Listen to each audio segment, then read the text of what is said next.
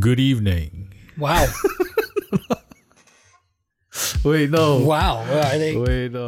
And we're back. Welcome to the Prodigals Podcast, where we discuss all kinds of topics relating to faith and culture. We discuss topics not normally preached on the pulpit or talked about during Bible studies. That is why we are here for you. It is our hope and our goal that through these discussions, people will be inspired to talk about issues that Christians go through in their daily walk with God. So, without further ado, let's get to our discussion. Good evening, and welcome to the Prodigals News Network. I am your anchor, Mark, and I'm joined by my co anchor, Wow. Alan. Once again, Billy's not here. He's enjoying some time with his daughter, uh, who has been born. Who has been born? Who has been born. And uh, Isabel, his wife. And yeah, they're just enjoying the fruits of their labor. um, wow.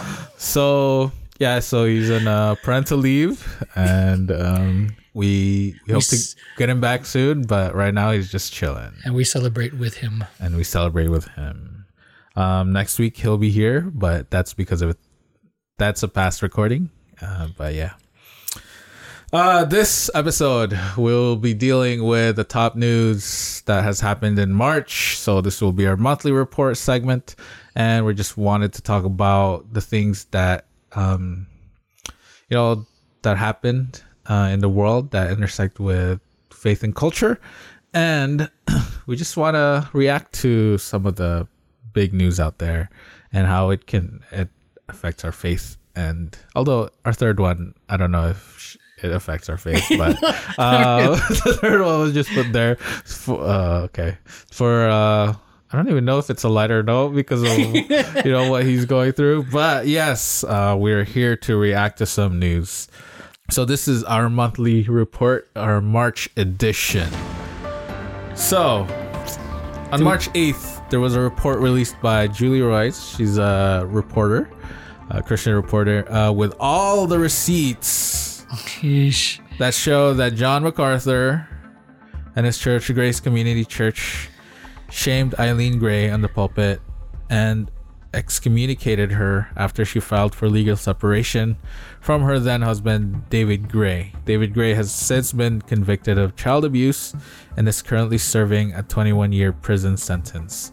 So she was shamed because she didn't want to reconcile uh, with her husband because he was an abuser.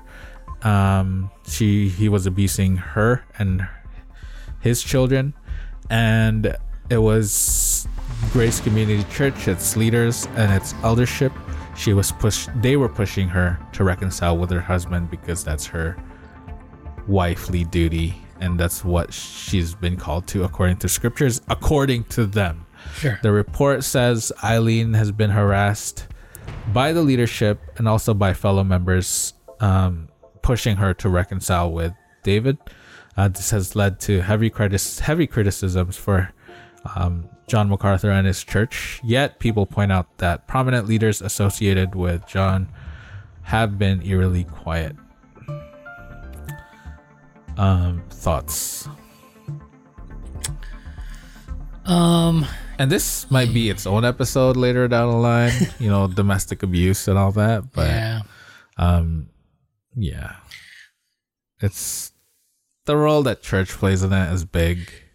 But I'm Right. quite I'm quite shocked at how how that the the members of that church was treating um was Eileen, Eileen. Um now it might have been like so uh, reading the article uh it stated that um I guess some some members that came to to convince her to you know take her husband back um was disbelieving of maybe some of the things that she was telling them that he was doing yeah, and I think leadership was pushing that narrative. that she yeah that she, She makes up just- stuff She makes up stuff. She was just mad at her husband, or she just doesn't love him anymore, doesn't like him, Yeah. and that's she's just using that as an excuse. Yeah. And there and normally I would think that hey, like, okay, that's your narrative, but then other people would come in and sort of say somewhat similar things. Like there, it it kind of was in that first, at least from the first half of that article, there are people that were like disbelieving of what she was saying, and maybe there was this this reputation that she had. Maybe she did it. I don't know, but it's hard to argue that when the dude ends up in jail. The dude, yeah, It's hard ends to up in jail. It's hard to argue that she's making up stuff when he ends up in jail. Not only that, when they were in um when they were in counseling by one of the pastors of Grace Community Oh, that was Church, just that was just messed up. David wrote like a four page statement called like something of something my sins towards my children or something like that. Yeah, and the dude didn't want to Outlining all the things that he committed against his family. And the counselor, the pastor that they were going through, didn't want to accept or read the letter. So if the guy, I don't think any woman would have enough uh, influence over a man for him to convince him to write whatever he wrote, like all the things that he was committing against his family, right? All the abuse that he was doing. And he Some he people, was a some people might say Jada had that power. but, Too soon? Is that too soon? No, it, no, no, it's not too soon. But I think he he ended up in prison. Yeah, it's hard to argue that when the dude, like I said, hard to argue that when the dude ends up in pris- prison. How long is he? Twenty one years. Twenty-one years. Yeah. Um, and like I, I, I, I get that. I get that church leaders want to redeem him, and I applaud that. However, the misstep was that he's continuing in his in his ways. He needs to be able to fix that because while you want while it's okay to redeem them, you can't do it at the expense of somebody else's safety. Yeah.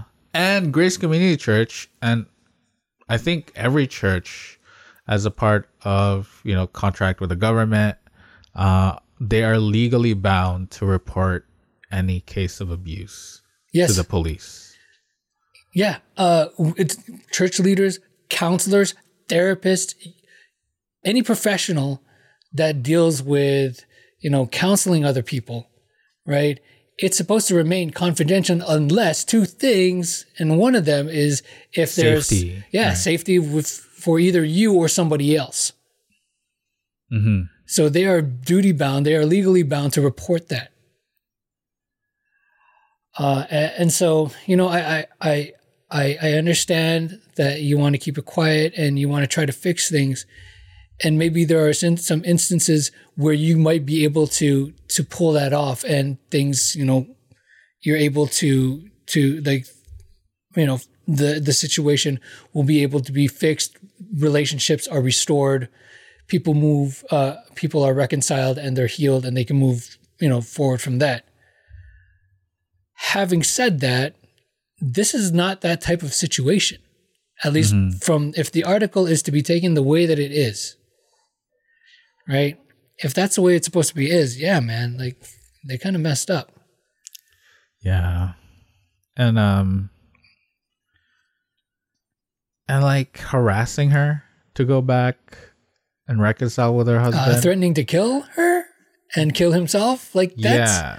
That that's a thing that's not like something that hasn't happened in our society before in our world but that's not something it's not like that hasn't happened in the in the states before yeah. right And who yeah, who knows like the moment that she she she relented, right? Like that's just a recipe for a murder scene, like a murder like, you know, act. yeah um, or like a murder suicide kind of thing. Um, yeah, man, and like all the things that you know we've been talking about is just painting such a bad picture of what Christianity is, and you know, um, one of the things that I was listening to pointed out that you know these people like the type of congregation and the type of leader that John MacArthur is and the type of congreg- congregation that he leads are the type of people to fight against abortion because protect the children, right? And protect save the children's lives. But they're so I'm I'm anti-abortion. Just a disclaimer. uh there's That's good to know. that's good to know. Uh, I'm so they're they're the ones who fight against or staunch um, opposition against abortion uh, to protect the kids, to protect to protect children, but then they're too lazy to protect the ones who are actually already born or Yeah. children who are already out of the womb. And so that hit me because, you know, we could talk about abortion later. That's another episode. Uh, but then, you know, if you're to say you're pr- protecting children by saying you're anti abortion, you better be anti abuse and, you know, actually protecting children who already exist physically in this world. So, yeah. Yeah. Um, and it's interesting that they went about the biblical process of kicking somebody out of the church. Right? Uh, they sent an elder, then they sent more, and then other people that came and they and if they don't listen, then you must, you know, um, remove them. The problem is, is that their starting point was all messed up. They already assumed that she was wrong. Yeah. Right. And so that's where they were going after the wrong person. Yeah, this yeah, that's so sad. Um Uh, It should be noted for those that are, are unfamiliar with the story, the husband is, uh, the husband in this story is a church leader. He's a Oh, he yeah, works he- with uh, the youth of the church Yeah. uh, and another and another department. But yeah, so he's a church leader that's there, and I can't help but think, you know, they're, you know, the church leaders in in that particular, you know, organization are like, oh man, he's a good guy. Like we're all friends and stuff. Let's help him out and get them back together and push them back together and and stuff. And they might be believing of whatever he was saying, right? That maybe she was making she up was stuff making, yeah. and and and if the if the article is the way that it is he seems like the more unstable type and the unstable type tends to tends to exaggerate even you know flat out lie in order to gain leverage over any situation Yeah. And the thing is, like, why did you handle my main pet peeve about churches is that sometimes they think they're qualified to handle everything. Right. Oh, yeah. the non-professional doing this yeah and it was actually um there was a sentiment that the grace community church's leadership uh put out there that uh any other type of counseling counseling outside the church is worldly and sinful um and so they just like you know some churches like or if not the majority of churches think they're qualified to handle everything but they're not. And i'm saying this because what was what was the harm of alerting officials right? Alerting authorities so that they can they can investigate the matter yeah. right? If there if he was accused of abuse abuse according to will smith uh, if he was accused of be- being you know abusing his kids abusing his wife telling that to authorities can just prevent you let them deal with the investigation help like let them investigate and see what was going on. And because who knows like okay the wife the wife might not be telling the truth Uh, that's fine. I mean it's not fine if she wasn't but there was also a chance that the man like david wasn't saying the truth. Yeah. Like you can't handle that investigation yourself. Like so alert the authorities so they can make they can go through that investigation and determine what the truth really is. Yeah. I don't know. I don't know why they didn't just go. They wanted to hush things up, like because they were they were protecting him because he was a leader, and then like it ends up it ends up to be that he did abuse children, and then his main role and prominent role in church and and his job was dealing with children, Yeah. and they would even like they would even readily and willingly send him to a school for a teaching position Yeah. um i don't know man and that's amidst the allegations made by his wife that he was abusing his kids Right.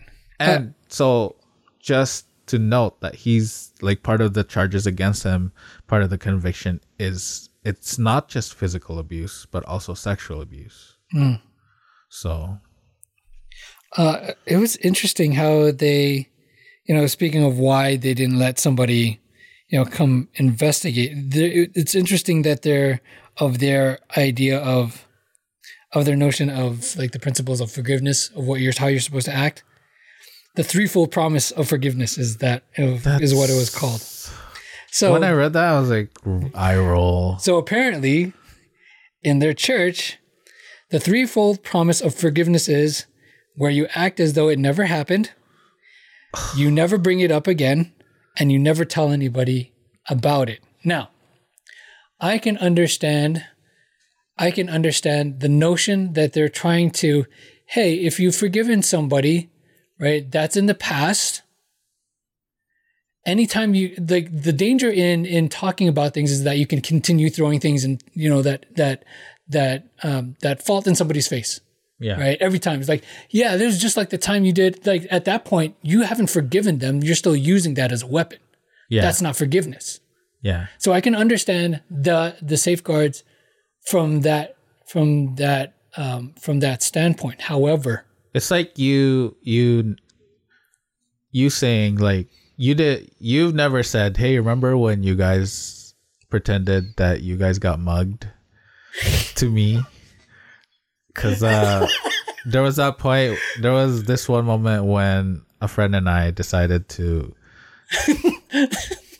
to uh long story short we we tried to play a prank and it backfired on us because people actually like we we said that we got mugged and we got beat up and got stolen our jackets got stolen and cell phones. And then it went too far that we so alan was a part of that and they were praying for us. And then we told them okay we're sorry but we were just joking. And then so everyone was mad at us. But the thing is you have never used that against me because you have truly forgiven me i hope i have but the, but also and, and i know there's a tan- tan- tangent but i also didn't react in the best way possible i didn't do the will smith thing right but i didn't handle it as best as i could so that's Nah, that man. might have been that, That- might have been nah, in, my brain No, as well. that was like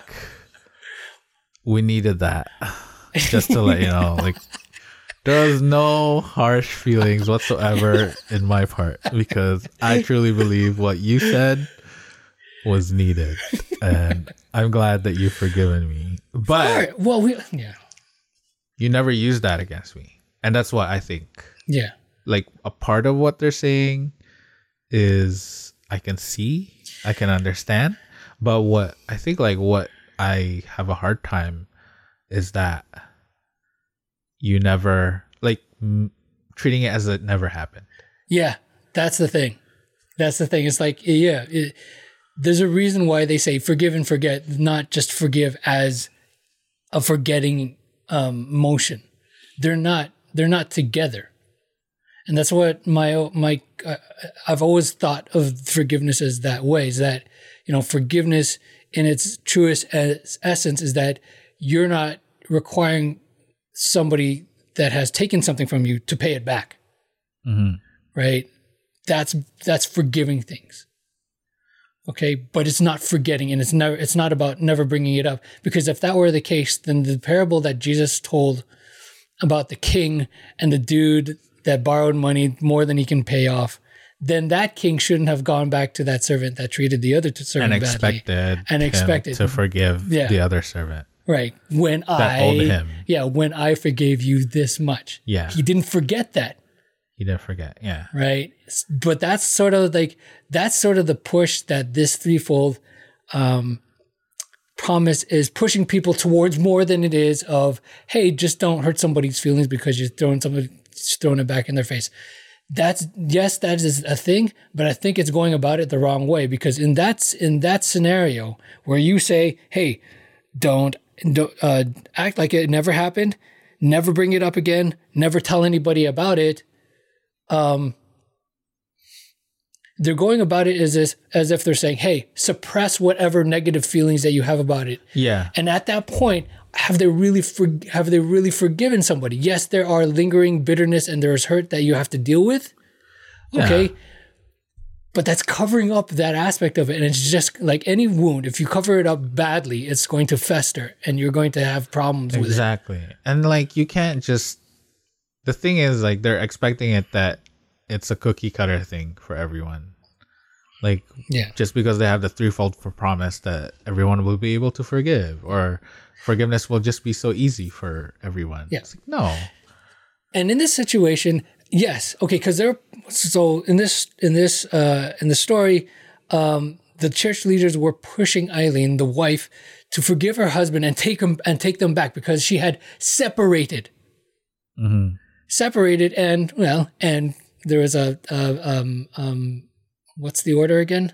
The Uh Restraining restraining, order. A hundred 100 meters. meters restraining order from her. And, yeah, and so there is that. So he was actually I think from the language he was kicked out of the house. Sounds like it. Because yeah, people visited her at their house. Yeah.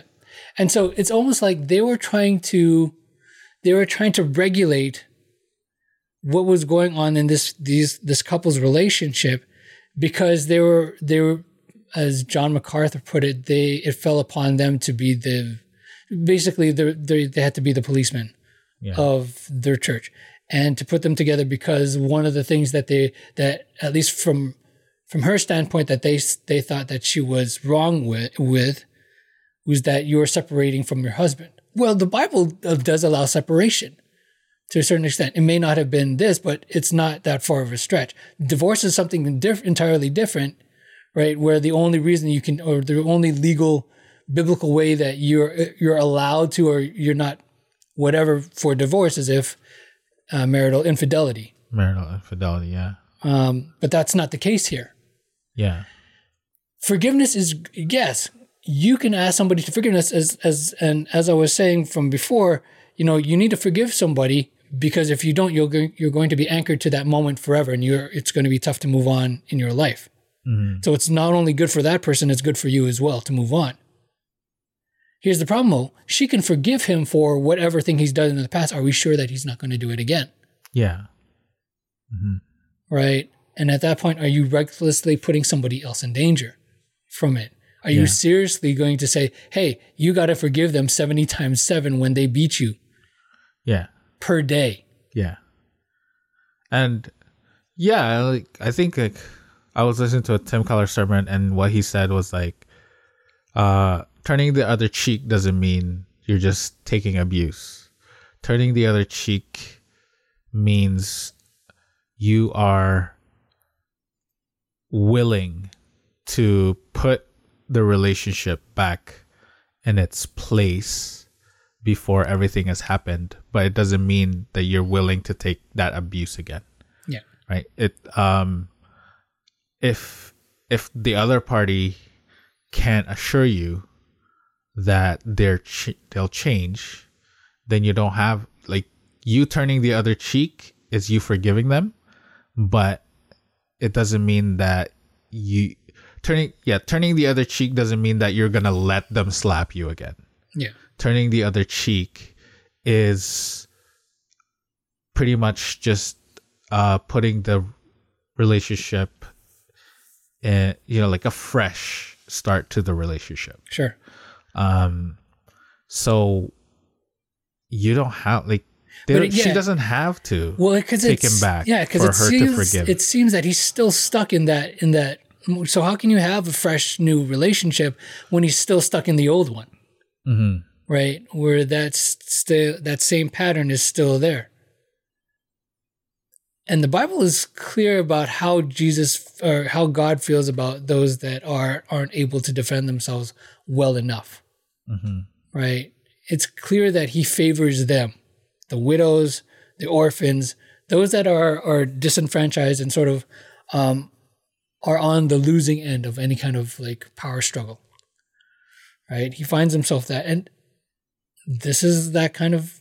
This seems to me that kind of situation where though not only the wife but the children right are in are in a losing proposition Mhm. right?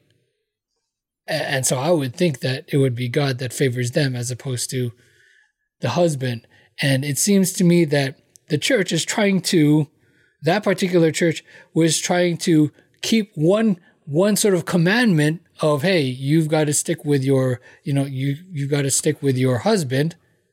Something in relatively relatively small as opposed to a larger issue which is you know abuse and Yeah. not taking not you as the head of the household or not is not taking care of the body Yeah. and to me that's that seems like a, a, a larger a larger issue that they are that are they are um, neglecting Mhm. right so the smaller thing to the detriment of the larger thing Yeah. right and jesus and what comes to mind is jesus you know berating the pharisees who are just tithing on the mint and yet they're letting all this injustice happen Mhm.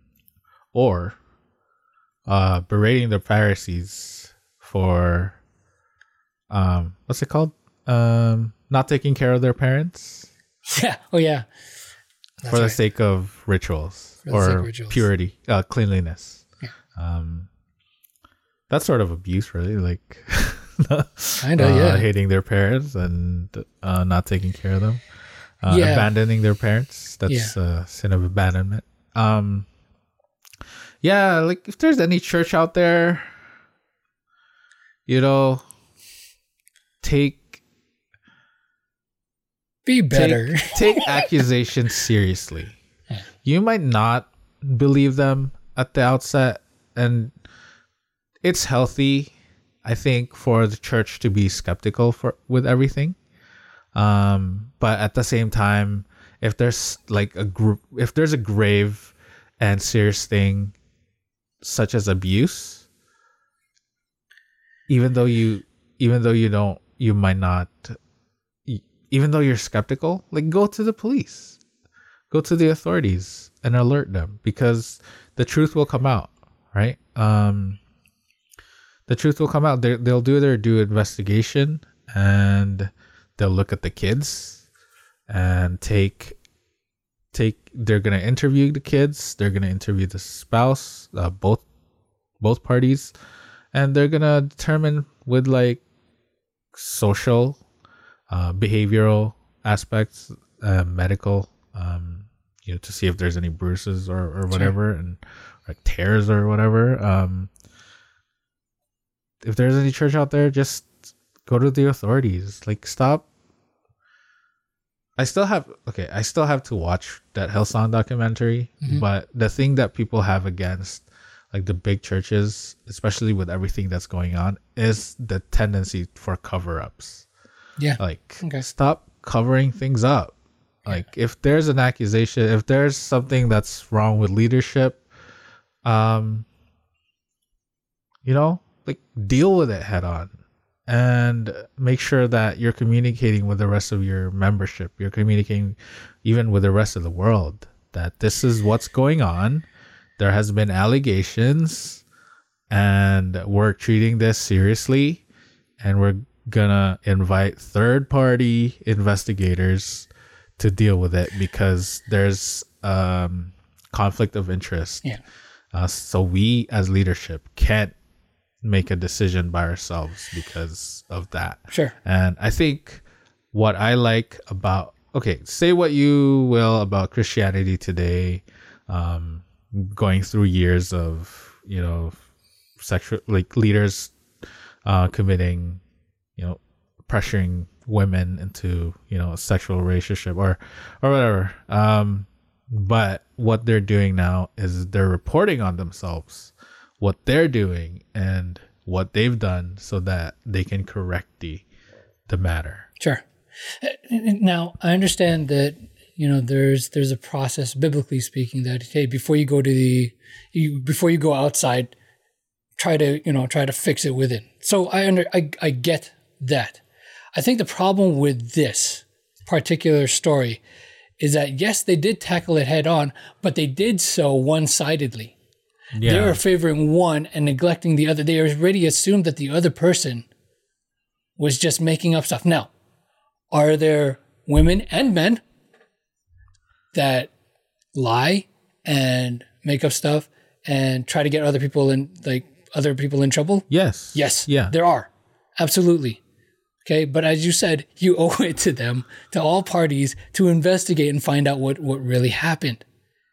because yeah because if if you don't go to authorities like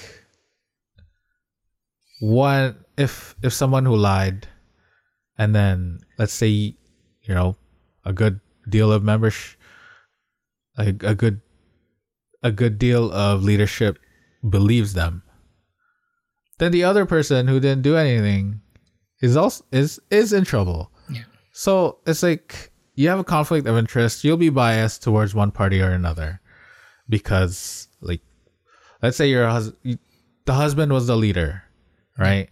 And the husband was like he had the most relationship, like the stronger relationship to the leadership mm. because of what he was doing, because of his leadership position. And so you as a church can't make that decision because of your inner bias. Yeah. I- yeah. If you're going to look, if you're going to, if you're going to handle this in house, treat both parties equally. Because that didn't come across in this in this story. Right? They were favoring one above the other. Right? And I Yeah. get you want to like you said, we want to redeem them. You want them to to come back from any mistakes because we make mistakes. We're fallen. We are falling in, indi- individuals. We're broken vessels. We make mistakes.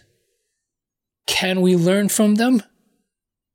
Can we move away from habits that hurt others, that dishonor God, that dishonor the people that we love?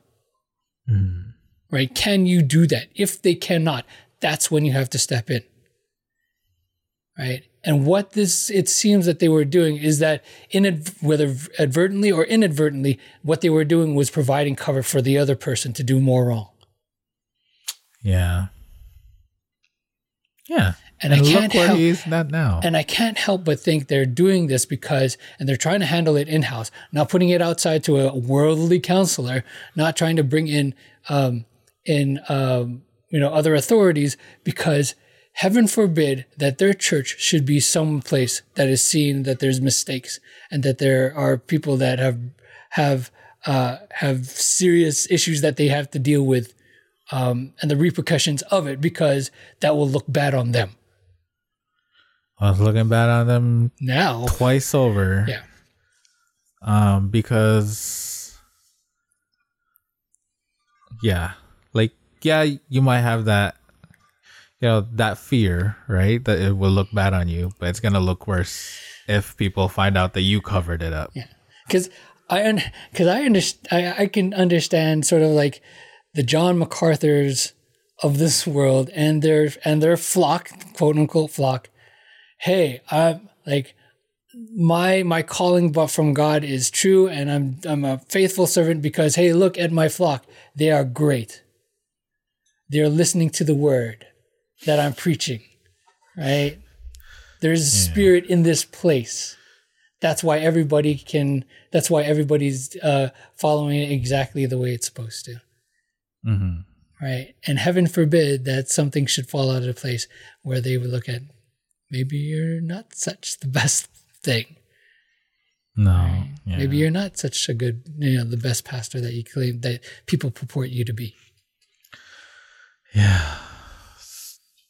churches report abuse, man, as soon as possible because it's the right thing to do morally, um, legally, also because you're legally bound to it. So, yeah, that's just do better. do, be better. do better. Um, next one.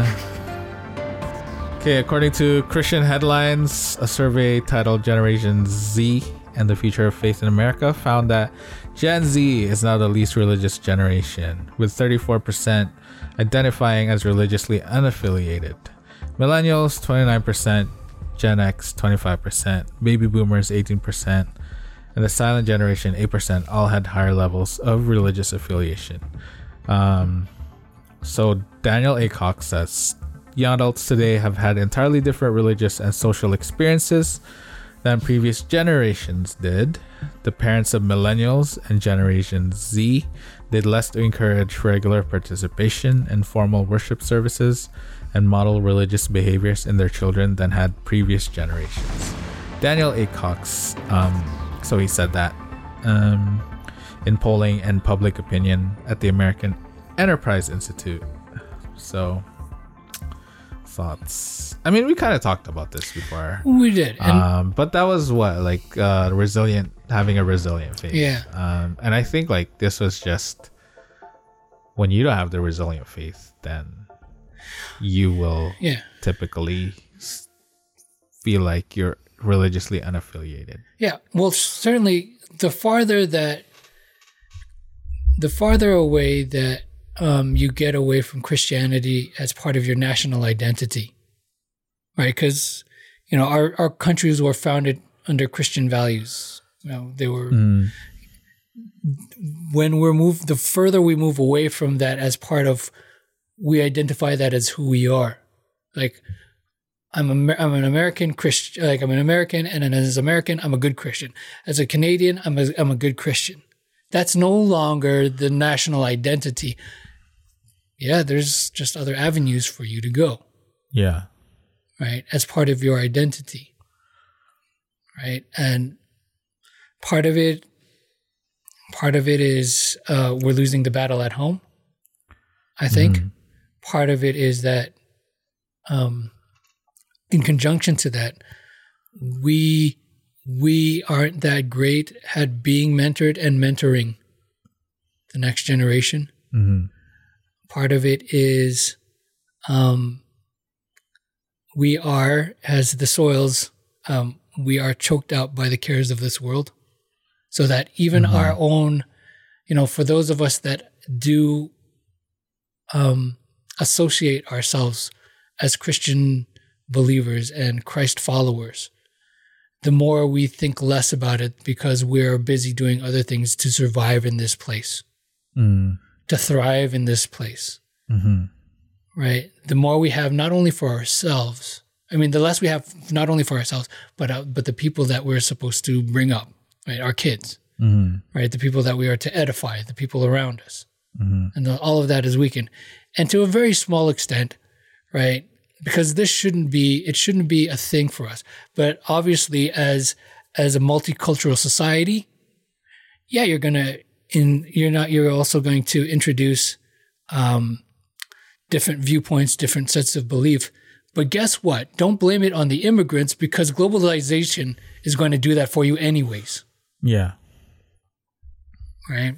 So, you know, it is that's that's what we're facing, and I just think that because it isn't, you know, Christianity isn't woven into our everyday life, everyday Yeah. secular life. hmm right? That because God isn't at the forefront of our lives, then yeah, why would the kids, you know, those that are following after us or those of us that are in it, why would we, why would we do that? You have church at, you have church on the weekend, whether it's on Saturday or whether it's on Sunday, and then everything else Or both. are both. Because Pathfinders on Sunday. wow. Oh yeah. But every day of, but the rest of the days of the week, you know, it's free for all. Like I don't have to do anything. I just need to, I just need to show up to church, you know, eat some bread, drink some, drink some grape juice, wine, wine. whatever, right? And then I can go home and watch the football game, Yeah. right? Or I can watch the baseball game, or I can go shopping, or I can work on the car, or I can uh, catch up on my work, whatever it is, right? We don't give God that time, Mhm. right? As a whole, and that's how I think we're we're losing it, not only at home but in society as well. Yeah.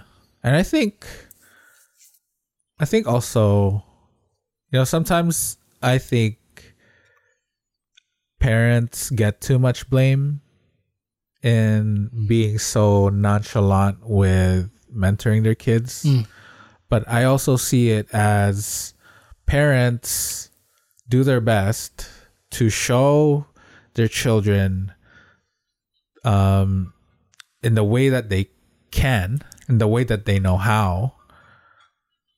That's Jenna's water bottle. Uh, in a way that they know how um, to exemplify godly values to their children or try to teach them. Um, God knows my dad tried to, but I think um, my my dad and mom tried to, but it's just that teenagers will be prone to rebellion and um, they have a rebellious nature because of sin and they won't want to listen to their parents as much as parents may try to.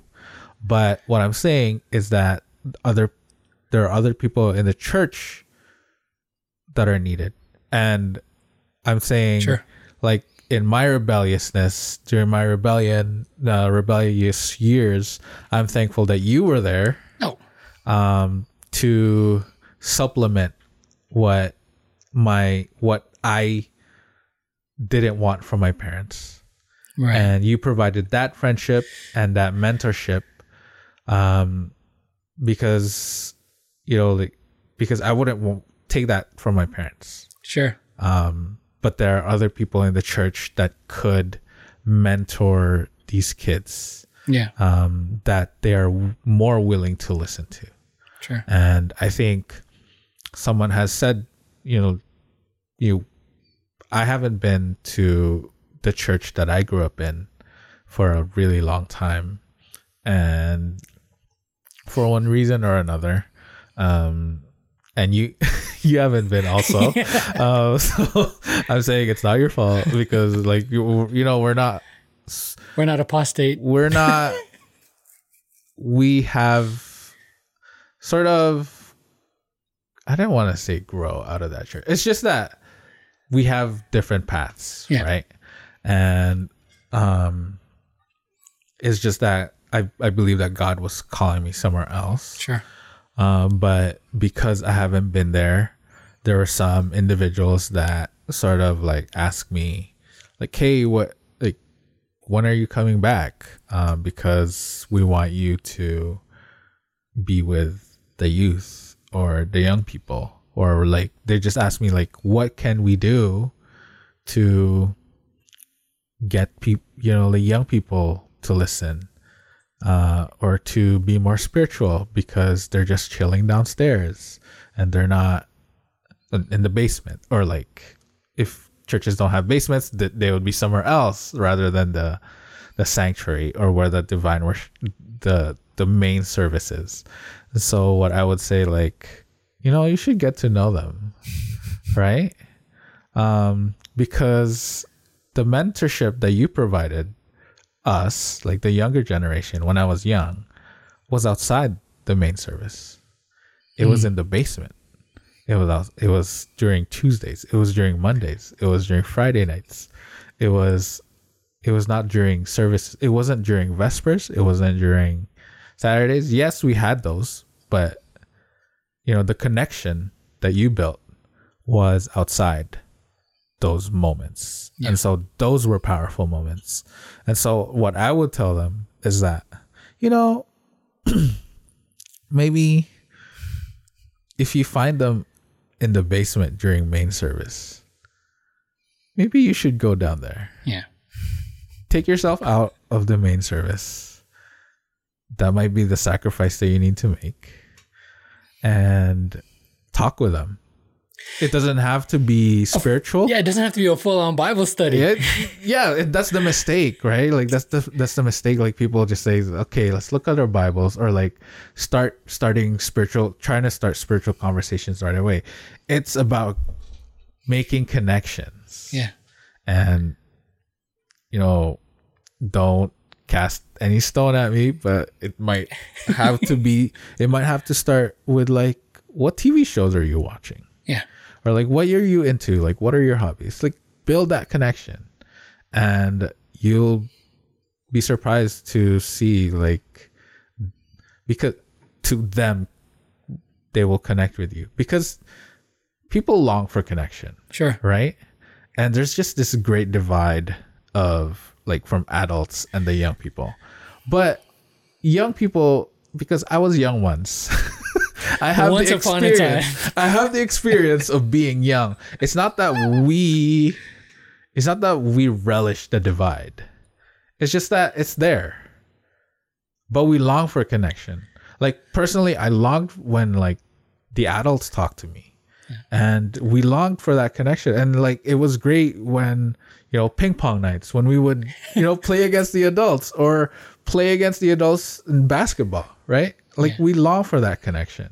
It's just you have to take you have to take yourself and build it first. Yeah, absolutely. Yeah, I, uh, what I what I what I thought would have been good, what we're trying to build, was a sort of a succession, you know, of of people that would that you that you would have mentor you, and then you in turn would mentor others at the same time.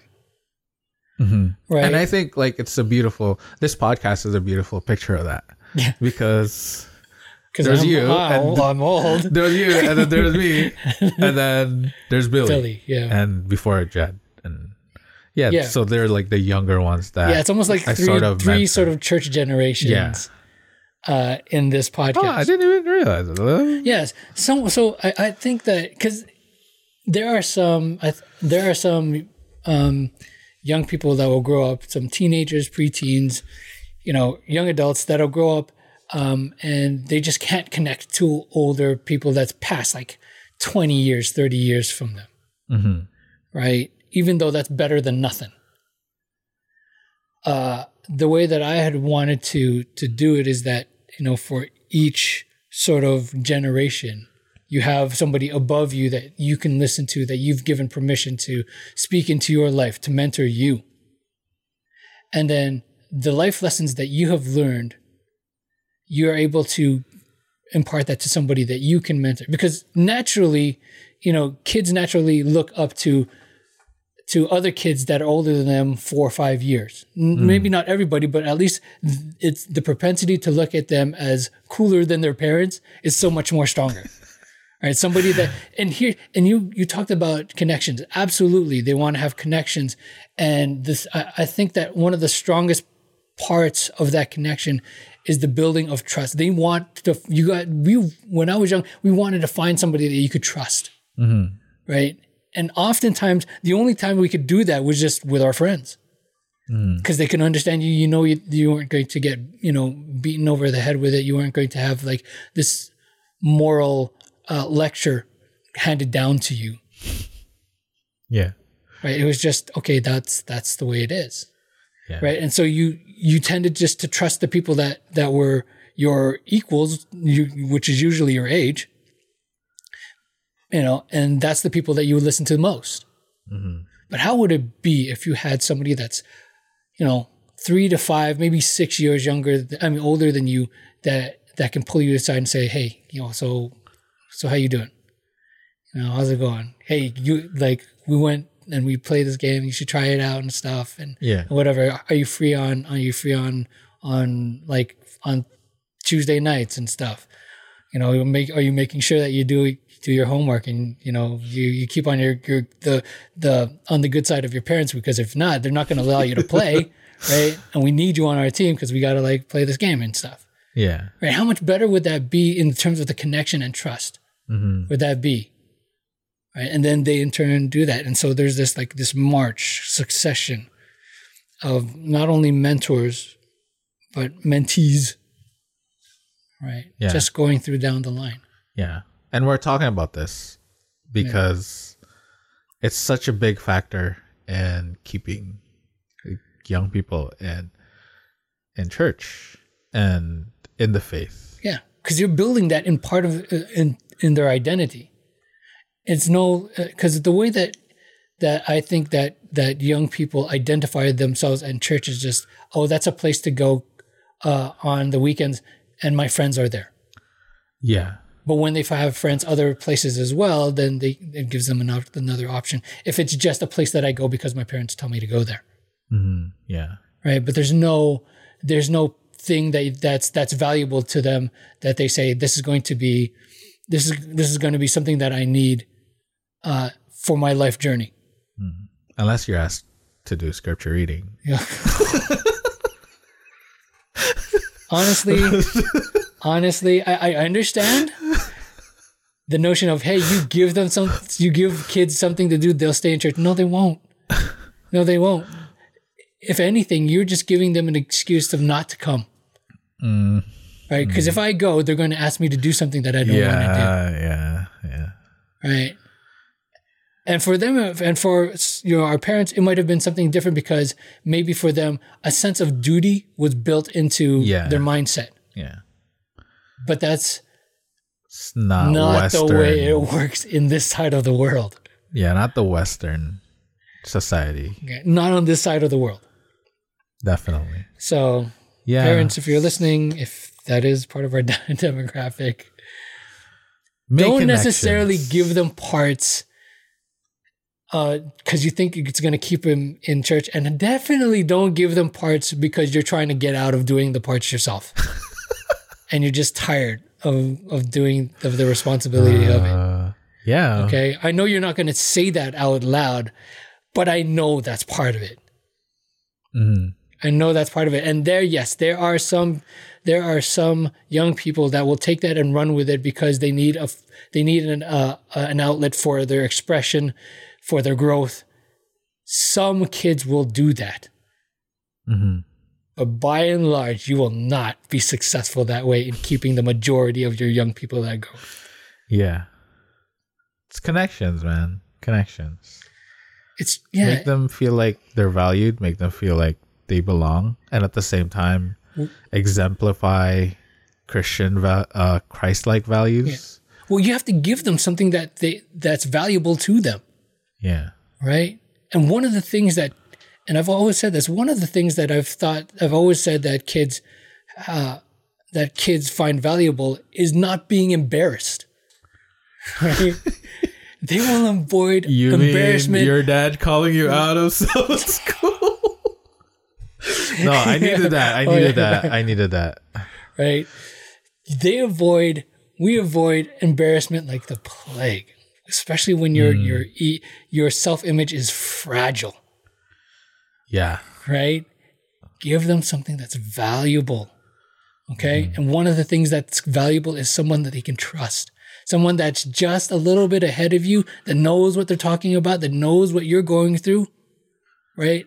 Um, and also that's apart from your family because they're not they don't have the moral obligation to make sure that you obey right they don't have a legal responsibility to take care of you Mm-hmm. right they're there and they care because theoretically they're they've taken you on as a mentee because they care about you Yeah. and that is to supplement as you said Supplement. the parents that are there it's not a- Everyone plays a part. Yes, everybody plays a part. It doesn't mean that the parents get to slack off and just drop your kids off at church or drop your kids off at the youth program and expect them to like whatever, Yeah. right? Dropping them um, off but- to cla- Christian education. Honestly, that's. I But yeah, everyone plays a part, right? Everyone plays a part. Like the pastor plays a part, the youth pastor plays a part, but you know the main players are the parents, Parents. and mentors. mentors, yeah. And it's a lot easier to connect with someone when they're just a couple of years older than you, Mhm. right? Not too old that they don't know what you're going through, and that they're going they're friends with your parents and they're going to tell on you. oh, Yeah. hey, just FYI. Yeah, your son is doing this but also you know uh, someone that that's old enough that they've gone through things that you that you've seen them succeed in and you just say okay i can i can follow that so i don't have to be embarrassed and i can be suc- i can find my way to success Yeah.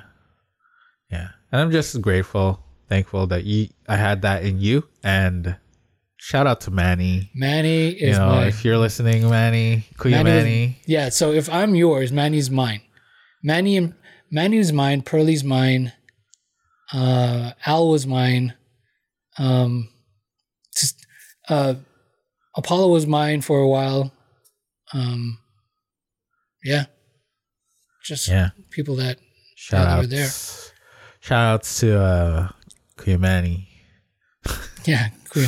Cause uh yeah, he like during my, you know, rebellious years, he just chilled with me. He asked me questions and no manny was great at it Yeah. manny had manny has a way with with people yeah.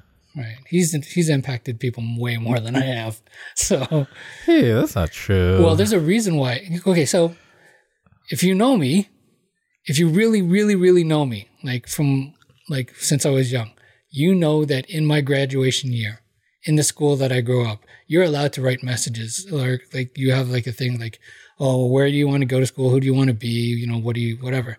Who's your hero? And people, you know, in my class and just about any class, they pick celebrities, right? Some would be, some would pick, hey, there's my mom. Others would pick Jesus Christ. you know, and that's fine. That's great. It's your hero. That's your hero. That's you should be. I put Manny. Whoa, I didn't know that. Yeah. Nice. Uh, so yeah. Cool. Yeah, man. It's just everyone plays a part.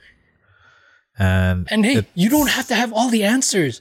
You can just listen. you can just listen. You can just listen. You can just say, I don't know, but why don't we study it together? Yeah. Right? Or we can just walk to the one of the biggest one of the biggest mistakes or one of the biggest fears that that that older people have when trying to when they're in the position to to take on somebody to help guide them is they think they have to have the answers. Yeah. You don't have to have the answers. Of, in fact, there are times when you say stuff that you know is, is going to help them. They don't want to hear it. Yeah. They like- just want someone to understand that they've had a really bad time, Mm-hmm. that they're really having a crap relationship with this person, yeah. and they're venting, Yeah. and they want somebody there to understand Mm-hmm. and help, right? By just saying, man, that sucks. But yeah, so Man, that sucks, man. that sucks. But yeah, it's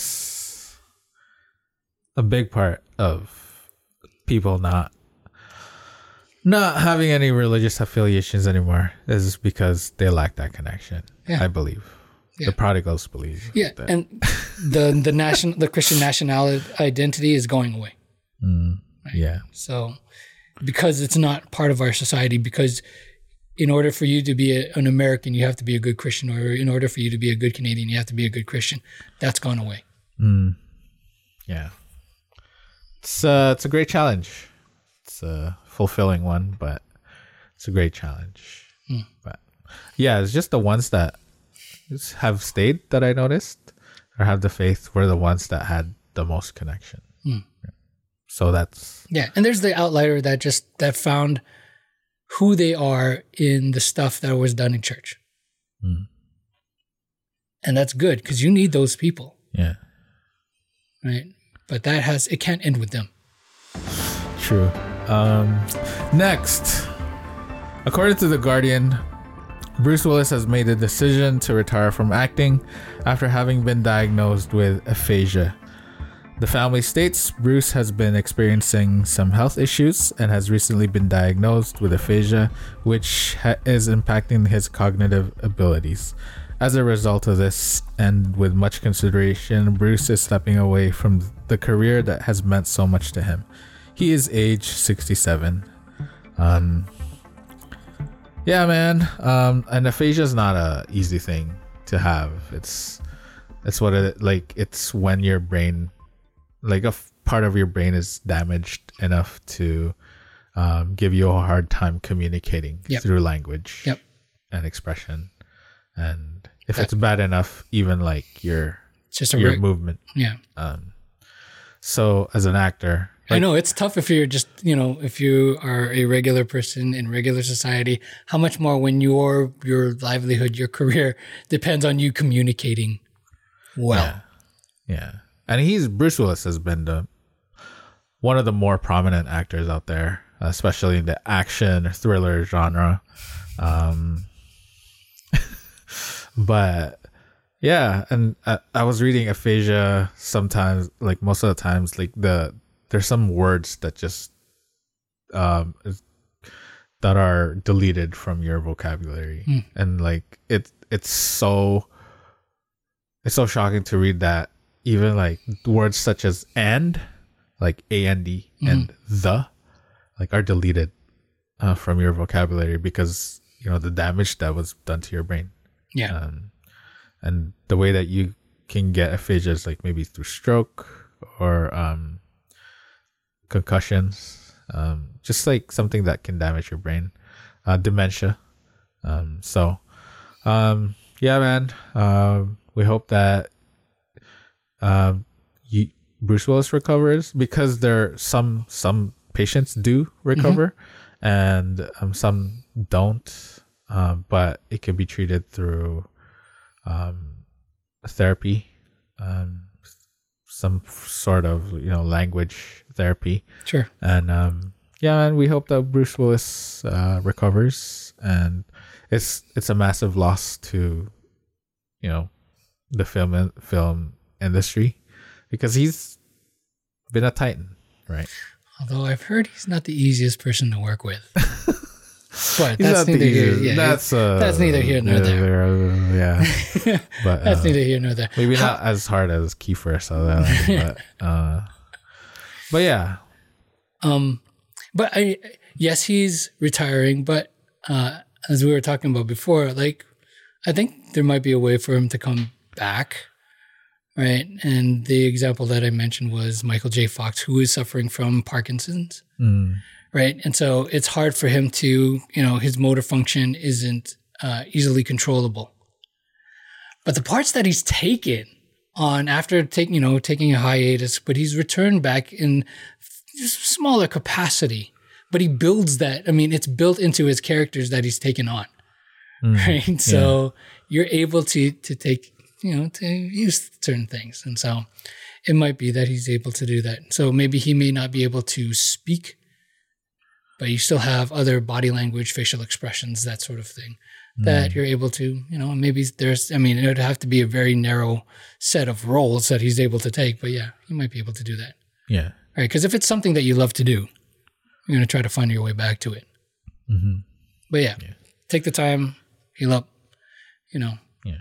We hope that you recover, you know, and hopefully, yeah, um, you like that he receives the support that he needs uh, from his family and from the rest of his community. Yeah.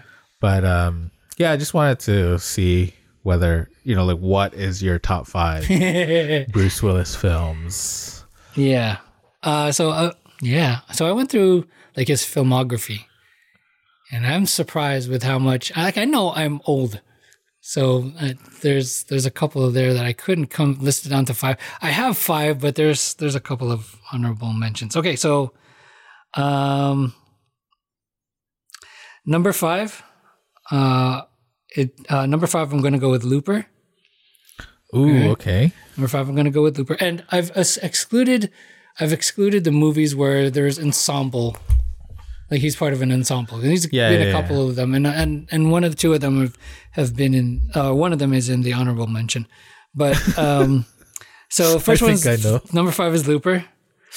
Number four, no, it's not going to be Pulp Fiction. I didn't. No, no, no. I wasn't thinking that. Okay, so f- Looper. Then fourth is Unbreakable. yes. it's too bad that Glass wasn't Yeah, it was, it's, uh, it's, uh, But uh, Unbreakable was great. Unbreakable was great. I think that, yeah.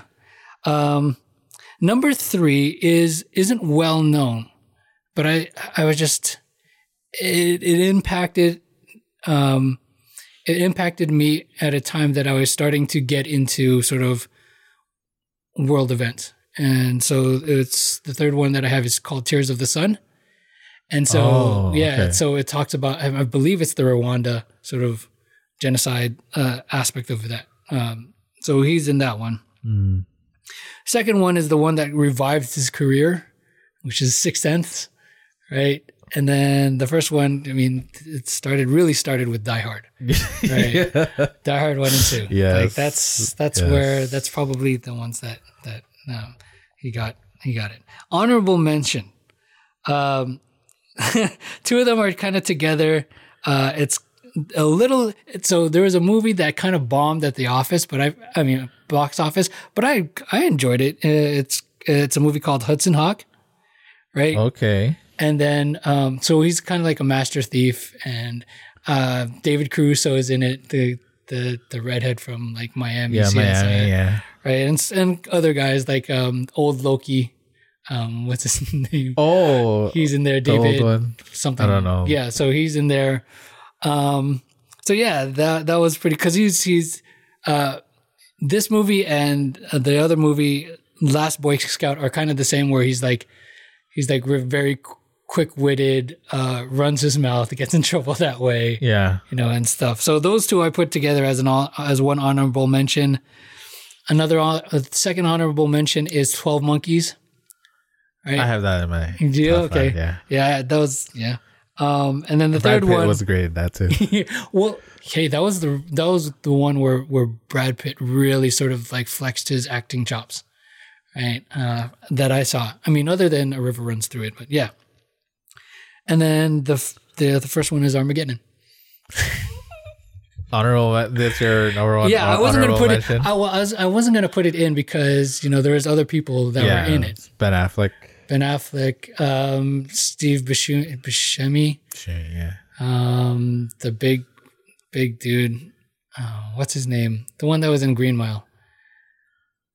Um, he has like three names. He's got a three name guy, I forgot. but you know what I'm talking about. The yeah, the big dude. Yeah, the big dude. Um, yeah. There's a bunch of people in there. Um, Liv Tyler and yeah. and stuff. So yeah, that's uh, that's my list Bruce Willis. Although I first learned or first watched him in this really sort of like old show called Moonlighting. Yeah, that's where he started. Yeah, so Yeah. that's that's where You I- watched him there? Oddly enough, so I used to go to my my cousin's place a lot after school, and they got into it, which is odd because it's like it's really an adult type rom. I mean, like um, detective comedy type deal, Yeah. and so we would watch it. They would tape it, and we would watch it oh my god. because you know that's when VCRs started to come through. and Yeah, they, they were taping it, and that's what they could. That's what they were allowed to tape, and we could watch it. Nice. All right. So, So five. your list, yeah, My list would be five Unbreakable. okay. Um, it's just great. It's just, you don't even notice it's like a superhero film until the end. Yeah. Like when he started wearing the cape and all that. Um, I was like, oh, this is unique. Um, four is Hostage. Which one's hostage? Um, it's the one with Ben Foster, where um,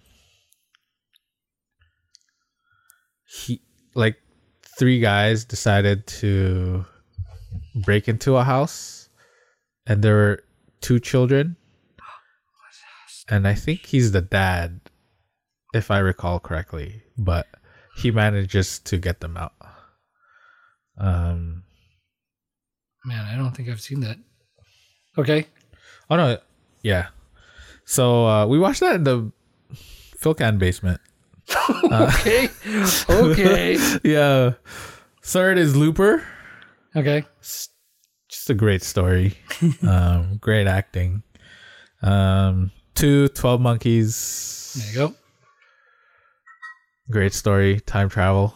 Um, one, you know, Die Hard.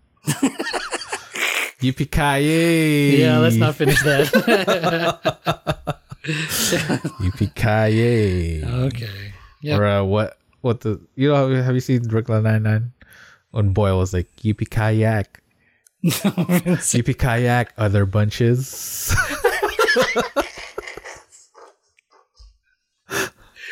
Oh man. um, but yeah, yeah, it's top five. Doesn't remember our top five. Michael Duncan something. That's the dude. Michael Keith Duncan. Is it Michael? Ke- I don't know. yeah, but that's the big big dude. Michael. Yeah, yeah. Okay. Don't agree, Mal. Right? Yeah, yeah. He passed away, right? I think so. Yeah. Yeah. I always mistake him for Ving Rhames That's not right. because they're like the same. Same big sort of like Yeah. burly guy. No. And like the voice is kind of like similar. But yeah. Okay, so that brings us to the end of the episode. Uh, we hope that you were blessed. We hope that you had fun.